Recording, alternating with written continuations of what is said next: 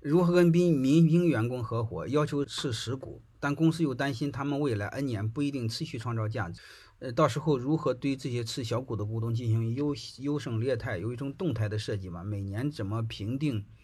我已经讲过了嘛，就是你们老是担心太多，很多事我想说，你只要是对你公司现在发展有好处，你可以先做，先做，先思考，先做思思考，慢慢就完善。这种思考过程，第一是你在实践中思考，第二你通过学习思考。你看晋商怎么解决的？大家都知道，人这辈子不可能永远处在能力的最顶点的，有些人就是小富即安，慢慢的就没了嘛。所以你会发现他是怎么挂钩，他都和业绩挂钩。第一，你不好好干的话。我给你的股份很多，分红时候和业绩挂钩，你会发现，虽然你的股份很多，你分钱也分不多少，对吧？如果你的股份少，我和业绩挂钩，你会发现你可以超过你该分的，是不是解决了？那你说我长期我这么能干，我股份少，他来的早，凭什么给这么多？然后你再定期，你比如每年分红都和业绩挂钩，每四年调整一次股份，每四年怎么调整股份呢？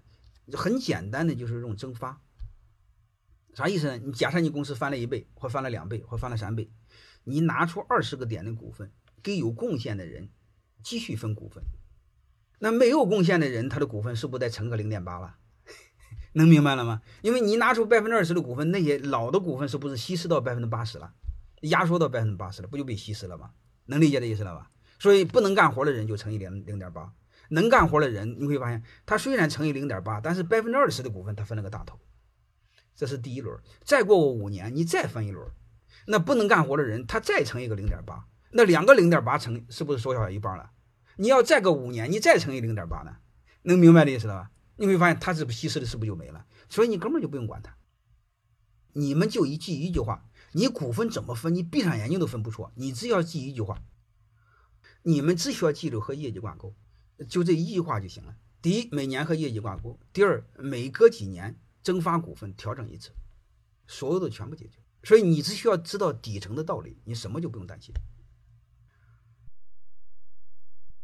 欢迎大家的收听，可以联系小助理加入马老师学习交流群：幺五六五零二二二零九零。